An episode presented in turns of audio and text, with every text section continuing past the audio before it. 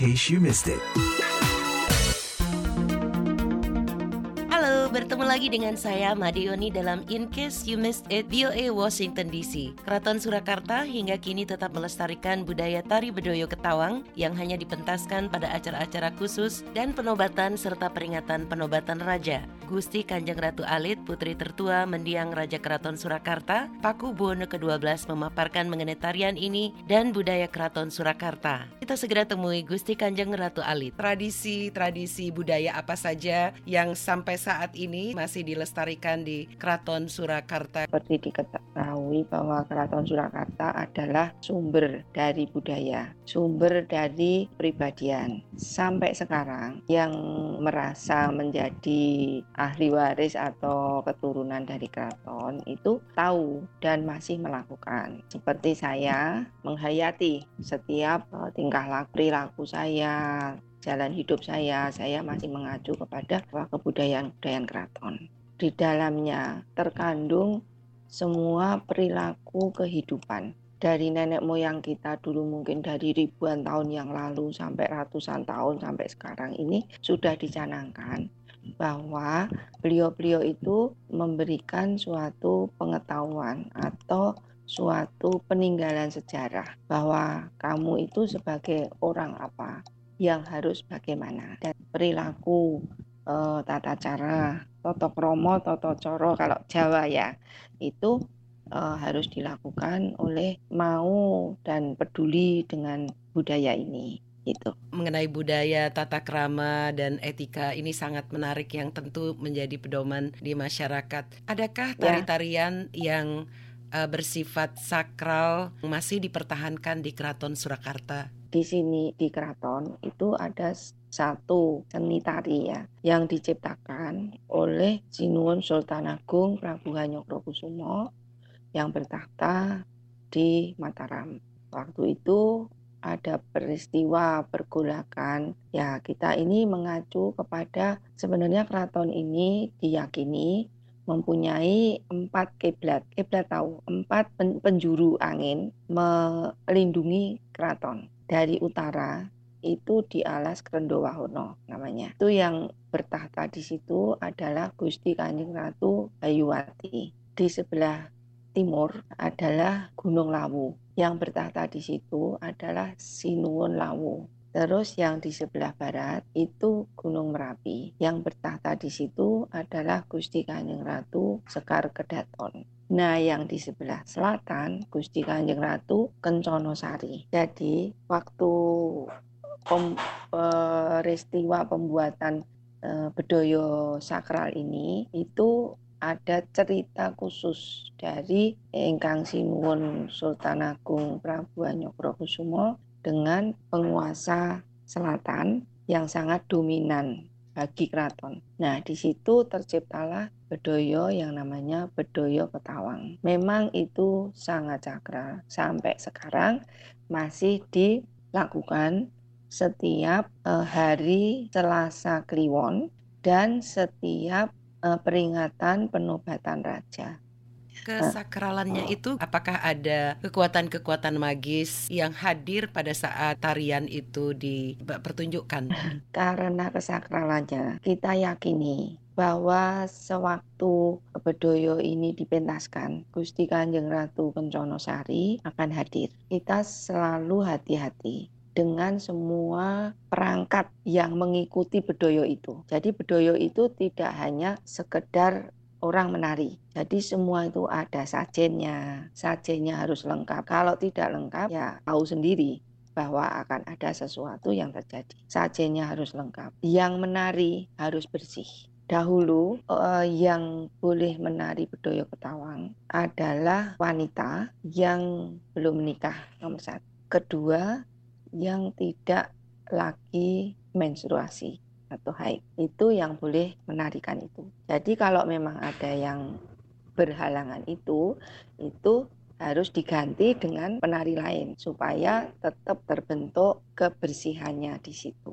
Kesakralannya itu memang di situ diyakini ini benar-benar lagi saya sendiri juga nggak tahu lagi bagaimana baru apa Kanjeng Ratu Kencono Sari akan hadir. Nah itu diyakini oleh kita-kita ini. Nah hadirnya itu siapa yang melihat, siapa yang merasakan, itu masing-masing orang sendiri-sendiri dari dari yang semua hadir di situ, termasuk saya sebagai anak raja. Terus ada rajanya, ada abdi dalamnya, ada tamu-tamu mungkin yang di situ yang bisa merasakan atau melihat. Nah, itu masing-masing punya persepsi sendiri-sendiri. Jadi kalau sudah selesai itu biasanya ya ada ah tadi saya melihat atau merasakan Kanjeng Ratu duduk di sini atau eh, ter, tergantung diri kita bagaimana. Kira-kira tahun ya. berapa ya. pada tahun berapa eh, Bedoyo Ketawang ini diciptakan?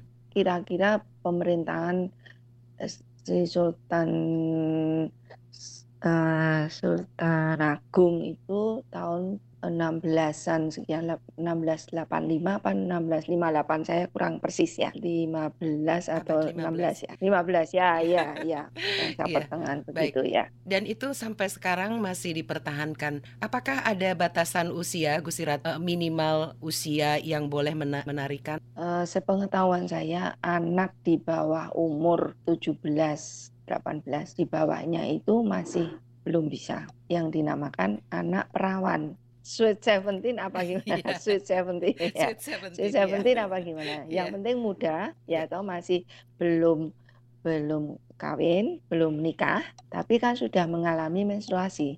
Pasti itu iya. umur-umur segitu. Makanya harus di selalu dipilih. Jadi dulu zaman Pak Kubono yang dulu-dulu itu bedoyo itu banyak. Jadi ada serepnya, ada serve-nya. Jadi kalau ada yang tidak berkenan di uh, lagi uh, nggak bisa menari, ada yang menggantikan. Selalu itu. Iya. Itu. Jadi yang penting selalu harus bersih. Gusti Ratu, apakah para penari ini berasal dari uh, lingkungan uh, kerajaan, keluarga kerajaan, ataukah ada ada warga masyarakat dari luar kerajaan boleh menarikan tarian sakral ini? Yang saya tahu dari sesepuh-sesepuh dulu, jadi yang menari Bedoyo Ketawang itu adalah abdi dalam Bedoyo. Maksudnya abdi dalam Bedoyo itu mungkin anak abdi dalam, mungkin dari abdi dalamnya sendiri, mungkin juga kerabat jadi prosedurnya yang harus diikuti, jadi latihan-latihannya di, sudah diikuti dan tradisi ini ya. sampai sekarang masih dipertahankan ya Gusti Ratu? Ya. Masih dipertahankan dengan prosedur kebersihannya nomor satu. Tapi ya karena sekarang ini zamannya sudah lain, bedoyonya juga tidak terlalu banyak. Jadi seleksi itu tidak seketat seperti dulu itu, tapi masih ditahankan masih. Jadi nanti kalau memang ada sesuatu yang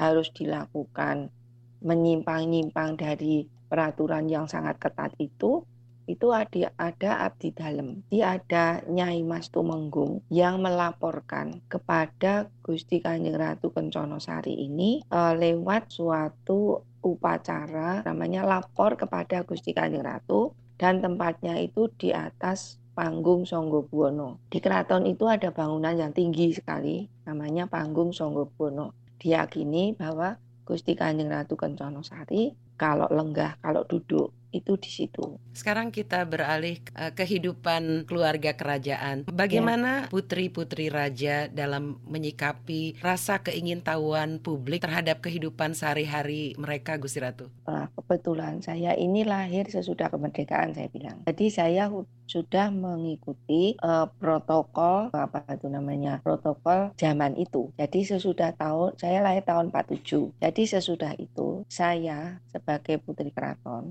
sudah dibolehkan untuk kegiatan di luar keraton. Maksudnya sekolah sudah boleh keluar dari keraton. Yang dulu tidak tidak boleh di, tidak dibolehkan sebagai putri keraton untuk sekolah di luar keraton. Jadi sekolah itu gurunya dipanggil uh, masuk keraton. Jadi guru itu ya macam-macam, ya guru pengetahuan umum, guru les ya seperti les ya jadinya guru untuk memberi pelajaran menjahit, memasak, ya guru untuk les uh, bermain musik itu dulu dipanggil masuk. Setelah saya itu saya sudah diperbolehkan untuk sekolah di luar keraton, mengikuti kegiatan-kegiatan sekolah seperti uh, apa uh, tim saya dulu poli, saya dulu dipilih selalu menjadi anu apa pemain voli, hmm. terus gerak jalan hmm. itu sudah dibolehkan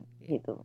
Jadi bagi orang awam yang mungkin sebaya dengan saya dan teman-teman saya sekolah sudah tahu bahwa seperti saya ini boleh semua dilakukan di luar keraton sebatas ya eh, tidak meninggalkan eh, tata cara adat tata cara ya semua upacara-upacara yang telah ter, terlaksana di dalam keraton. Jadi semua harus dilakukan, yang di keraton juga harus dilakukan, yang di luar ya dilakukan. Baru-baru ini juga masyarakat banyak mendapat berita mengenai apa yang terjadi di lingkungan keraton. Bagaimana uh, Sinuhun Pakubono ke-13 menanggapi uh, antusias masyarakat yang ingin mengetahui uh, sisi bahkan sampai sisi-sisi kehidupan di dalam keluarga pun ingin diketahui masyarakat. Bagaimana Sinuhun me menanggapi? Jadi seperti Sinuhun itu harus bijaksana. Jadi ini semua dilakukan oleh keluarga dekat sendiri. Memang sulit bagi Sinuhun karena ini yang melakukan saudara saya sendiri, bukan orang lain. Kalau orang lain sih sudah jelas diapakan diapakan. Sekarang karena saudara sendiri bagaimana menyikapi? Kan harus pelan-pelan, penuh dengan eh, perhitungan, tidak boleh gegabah. Seperti Sinuwun, saya kira juga sampai sekarang masih memikirkan bagaimana saya e, menyikapi ini supaya terjadi hal yang sebaik-baiknya bagi saya dan bagi adik-adik saya semua dan bagi juga untuk kerabat mungkin dengan masyarakat di luar supaya tidak terjadi kesimpang siuran itu mungkin sampai sekarang masih begitu. Gusti Ratu sendiri sebagai seorang putri raja terganggu tidak dengan masyarakat umum yang selalu ingin tahu apa yang terjadi di lingkungan keraton? Enggak, Mbak. Saya tidak terganggu. Saya menilai inilah hidup. Hidup selalu diwarnai dengan yang bukan pilihan kita. Jelas ya. Kita memilihnya yang baik-baik, yang benar-benar, yang enak-enak, yang ini. Tapi ternyata dihadapkan dengan kehidupan atau peristiwa-peristiwa yang tidak menyenangkan. Tapi saya menyadari bahwa inilah hidup. Hidup harus harus dimaknai harus dirasakan apa adanya. Bagaimana Gusti Ratu melihat generasi-generasi berikut putri dan putra-putra raja di dalam kehidupan modern, tatanan kehidupan modern? Di luar sana mengikuti ya perkembangan-perkembangan apa pun yang modern-modern yang bagaimana diikuti, dimaknai, dipelajari mungkin ya. Tapi di dalam keraton yang ada apa tata cara, upacara perilaku-perilaku yang sudah dicanangkan di keraton ya jangan ditinggalkan ya harus menjadi way of life apa Gusti Ratu terima kasih banyak terima kasih Demikian In Case You Missed It, VOA Washington DC bersama Gusti Kanjeng Ratu Alit dari Keraton Surakarta. Program ini juga bisa disimak melalui podcast kesayangan Anda. Saya Madioni undur diri, sampai jumpa dalam topik lainnya. Bye!